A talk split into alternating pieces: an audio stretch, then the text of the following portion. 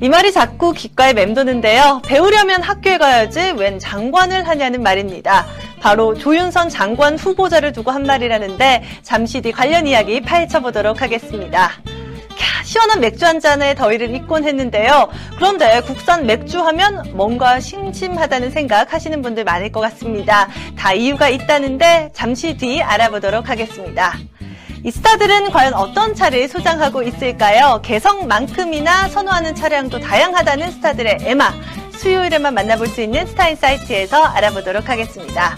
뉴스마켓 시작하기 전에 아직도 카카오톡 친구 추가 안 해주셨다고요? 지금 바로 카톡 친구 추가 해주시고요. 문자 제보와 사연도 필수라는 것 알고 계시죠? 지금부터 함께 해보시기 바라겠습니다.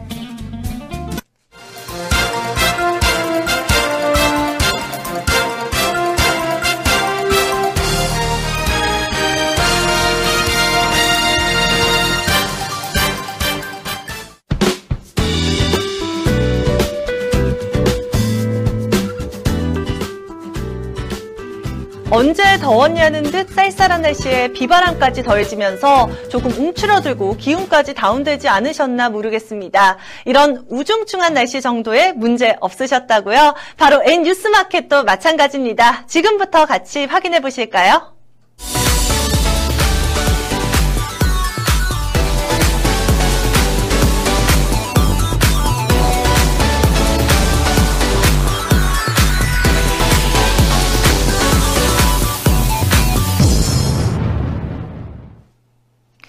사드 배치 결정으로 인해 나라 안팎으로 어지러운 상황인데요. 국제적으로 가장 큰 문제는 중국과의 외교 마찰입니다.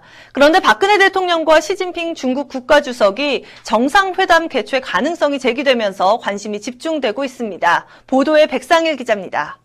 박근혜 대통령과 시진핑 중국 국가주석과의 한중 정상회담이 이루어질 것인지 여부에 이목이 집중되고 있습니다.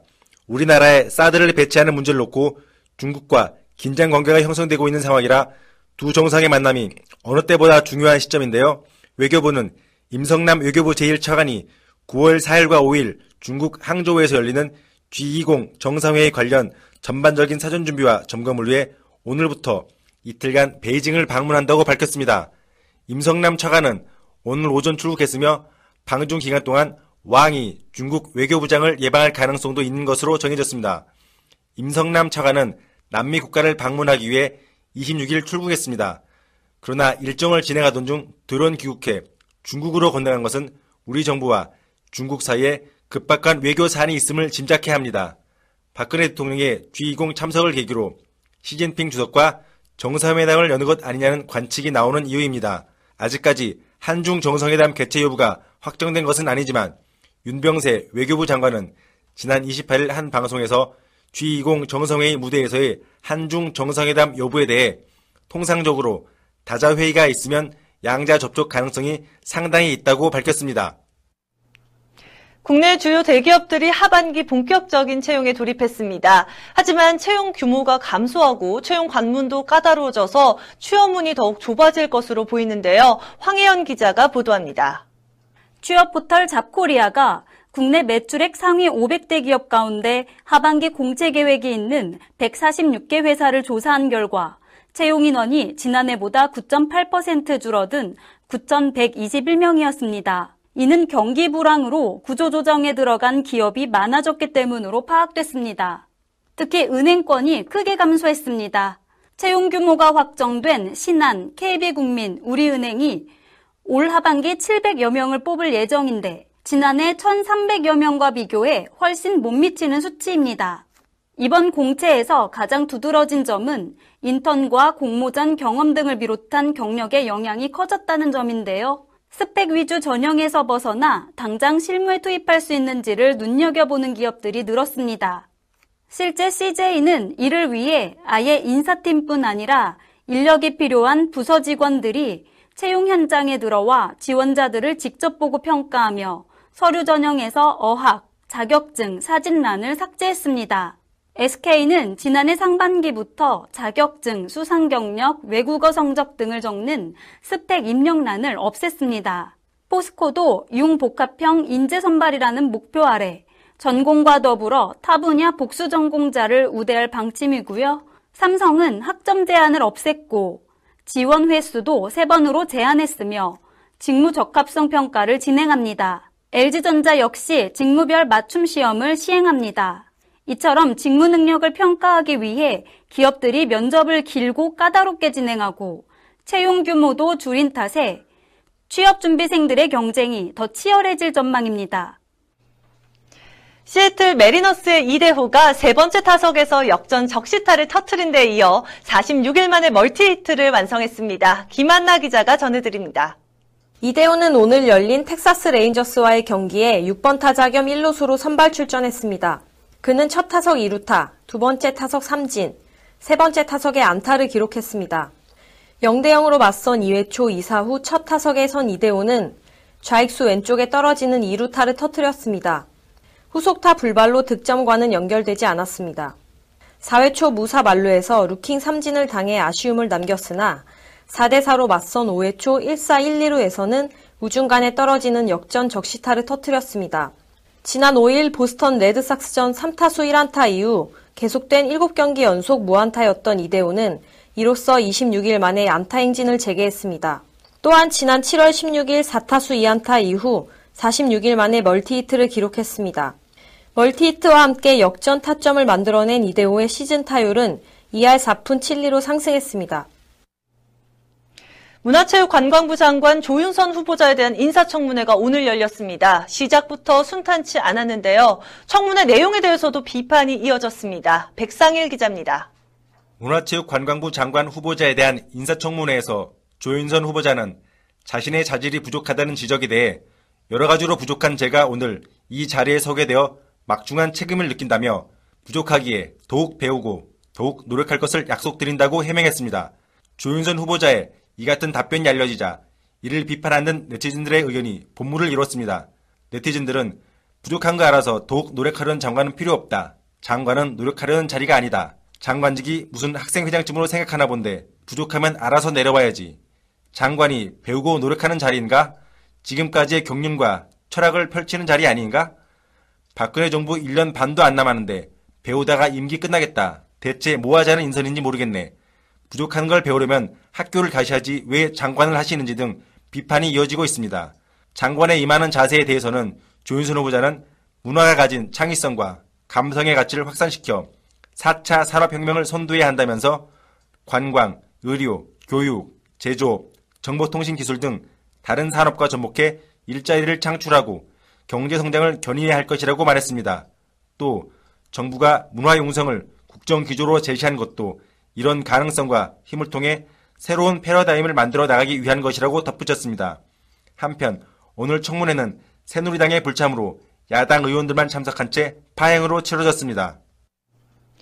백지영 사단인 뮤직웍스의 첫 보이그룹 마이틴이 드디어 베일을 벗었습니다. 많은 관심과 기대를 받고 있는데요. 관련 소식 김한나 기자가 준비했습니다.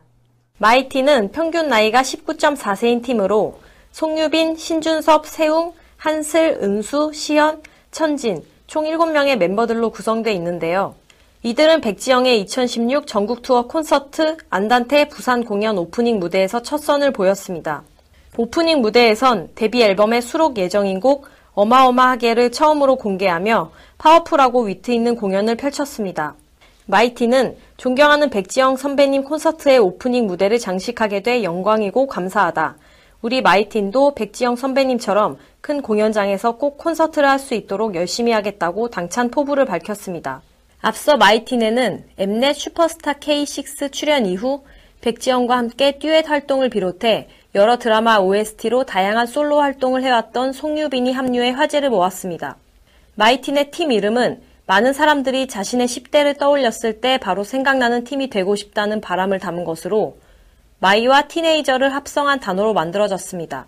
마이티는 내년 2017년 상반기 데뷔를 앞두고 있으며 데뷔 전 각 지역에서 버스킹 공연을 계획 중입니다.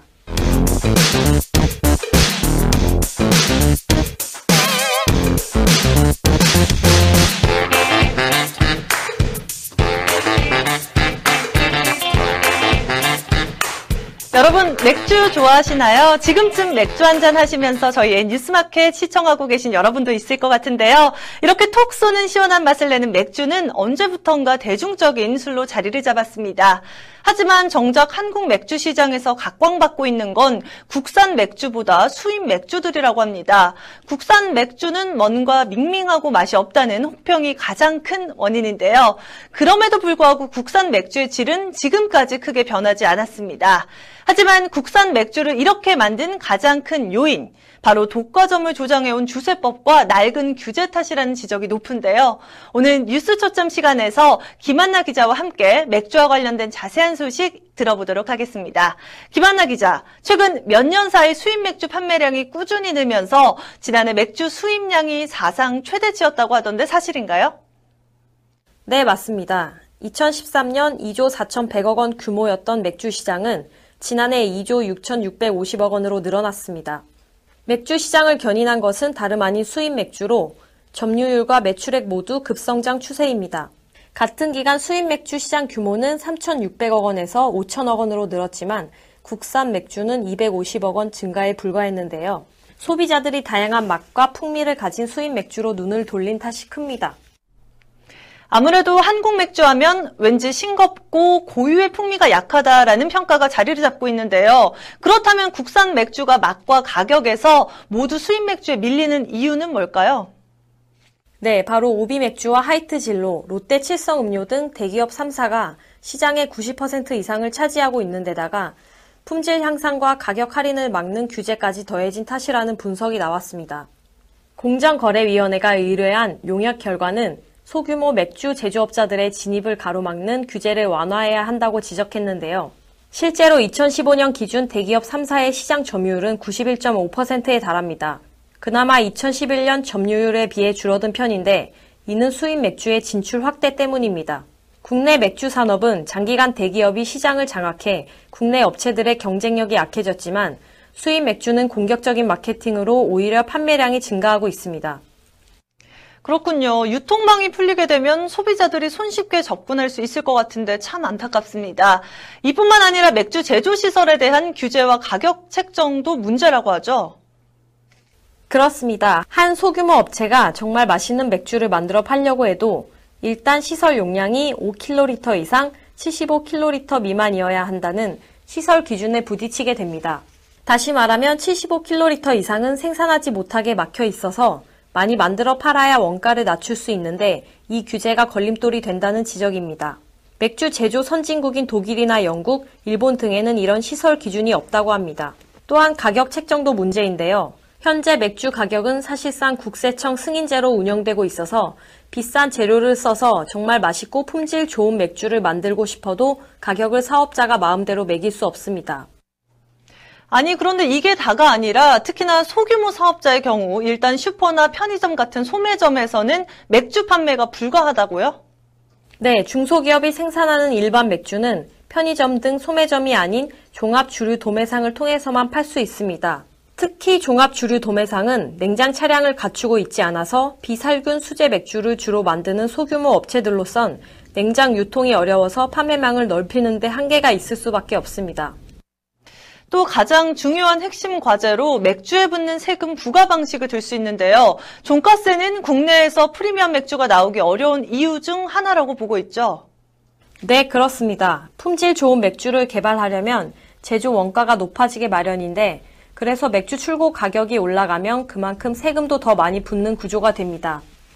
현재는 맥주 출고 가격을 기준으로 72%의 세금을 매기는 종가세 방식인데요. 종가세는 생산량이 많은 대기업에게 유리한 제도여서 맥주 제조업의 문턱을 높이는 주요 원인으로 꼽힙니다. 이에 공정위와 용역팀은 알코올 도수 함량에 따라 세금을 부과하는 종량제 체계로 바꾸자는 주장입니다. 현재 해외 대부분의 국가에서는 독주 소비를 제한하기 위해 도수가 높을수록 무거운 세금을 물리고 있는 상황입니다. 다시 말하면 외국처럼 장기적으로는 종량세를 도입하는 게 맞다는 주장인데요. 하지만 관할 정부는 술 세금 체계 개편에 반대하는 입장이라고 하던데 어떤가요? 맞습니다. 정부는 종량세로 변경하면 맥주보다 알코올 함량이 높은 소주에 붙는 세금이 높아지는 데다 술 소비 변화에 따라 거치는 세금이 들쭉날쭉해져 곤란하다는 것입니다. 또 정부의 물가 관리와 국민의 건강 관리 차원에서 술에 대한 가격 규제도 필요하다는 입장인데요. 뿐만 아니라 소매업자들에게 도매 가격 이하의 할인 판매를 허용해 줄 경우 대형 마트를 제외한 동네 상권이 타격을 입을 수 있을 뿐더러 주류 과소비를 조장한다는 비난 역시 피해갈 수 없을 것으로 보입니다. 국산 맥주의 맛을 살리려면 다양한 맥주가 생산될 수 있는 제도적 뒷받침이 있어야 한다는 목소리가 높은데요. 국내 맥주 시장의 발전을 위해 가격의 통제와 유통망 제한 등 불필요한 규제를 대폭 개선하는 방안이 시급할 것으로 보입니다. 앞으로 이러한 규제들이 완화되면 기업 규모와 무관하게 자유로운 경쟁 구도도 마련이 되겠죠. 김한나 기자 오늘 이야기 잘 들었고요. 지금까지 뉴스 초점이었습니다.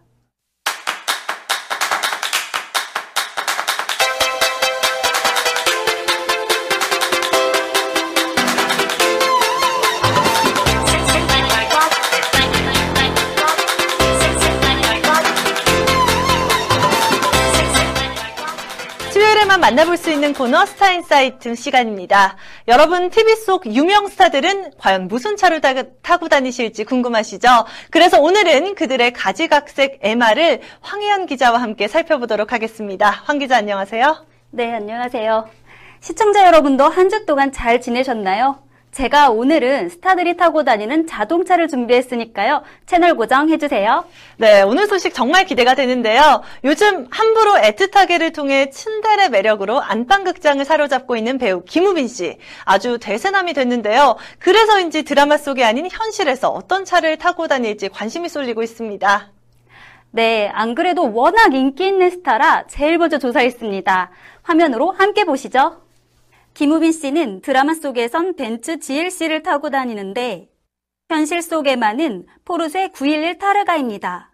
신민아 씨와의 데이트가 포착된 당시에도 이 차를 타고 있었습니다. 차 가격은 1억 7천만 원이 넘습니다.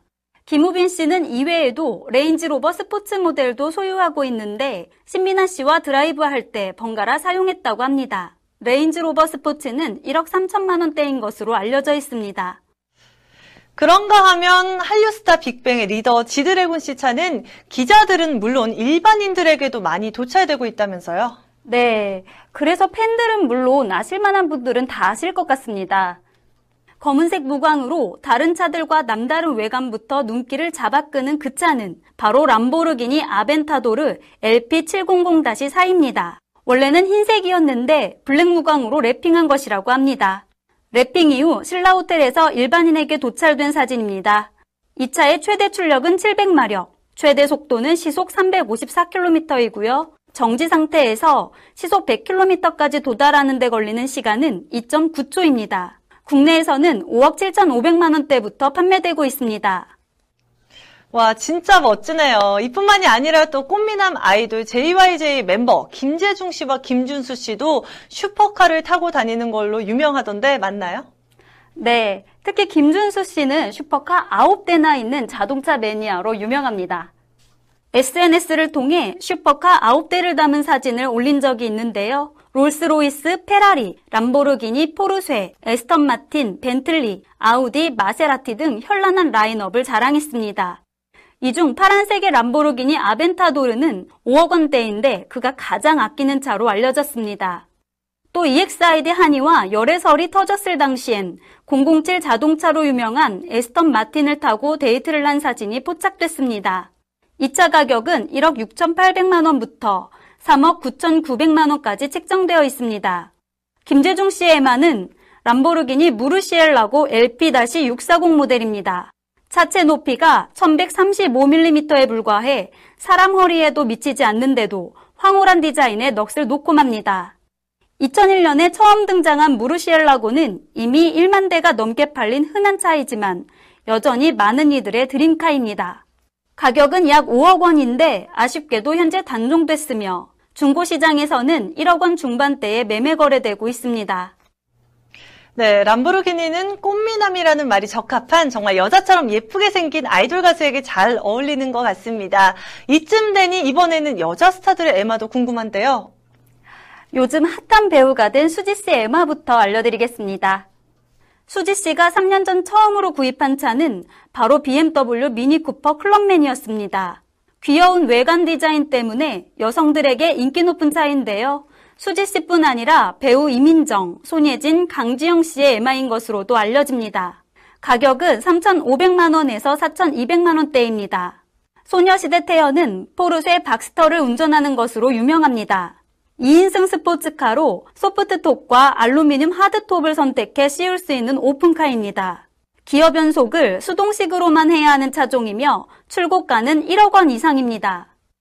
또 2NE1의 멤버 CLC의 에마는 GM 허머 H2입니다. 허머 H2는 몇 년 전 단종되었지만 탱크처럼 거대한 외관과 강력한 힘 덕분에 계속 찾는 매니아들이 많아 중고차 시장에서도 높은 가격을 유지하는 인기 차종입니다.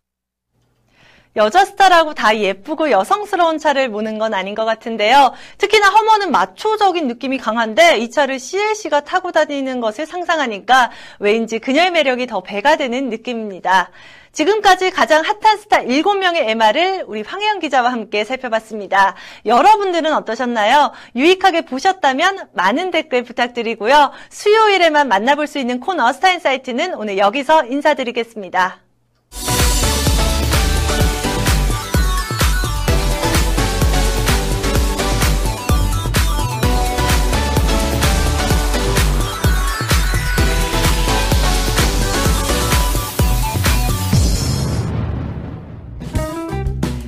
배우 유인나가 중국 드라마에서 여주인공을 맡으며 촬영을 하고 있는데요. 촬영이 3분의 2가량 진행된 상황에서 돌연 하차 소식이 들려왔습니다. 바로 사드 배치를 둘러싼 중국의 보복이라는 관측이 큰데요. 무슨 연예인 하나 가지고 사드 보복이냐고 하는 사람들도 있습니다.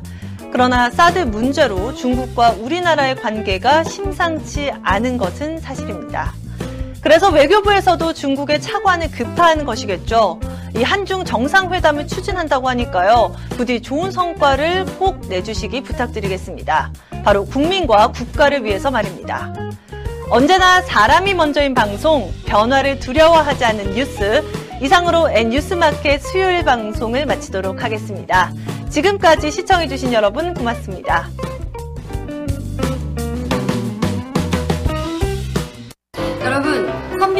만나면 즐거워지고요. 선비를 만나면 생활의 지혜도 얻을 수 있습니다. 저 김선비 어디서 만날 수 있냐고요? 바로 N뉴스 마켓에서죠. 모르셨어요?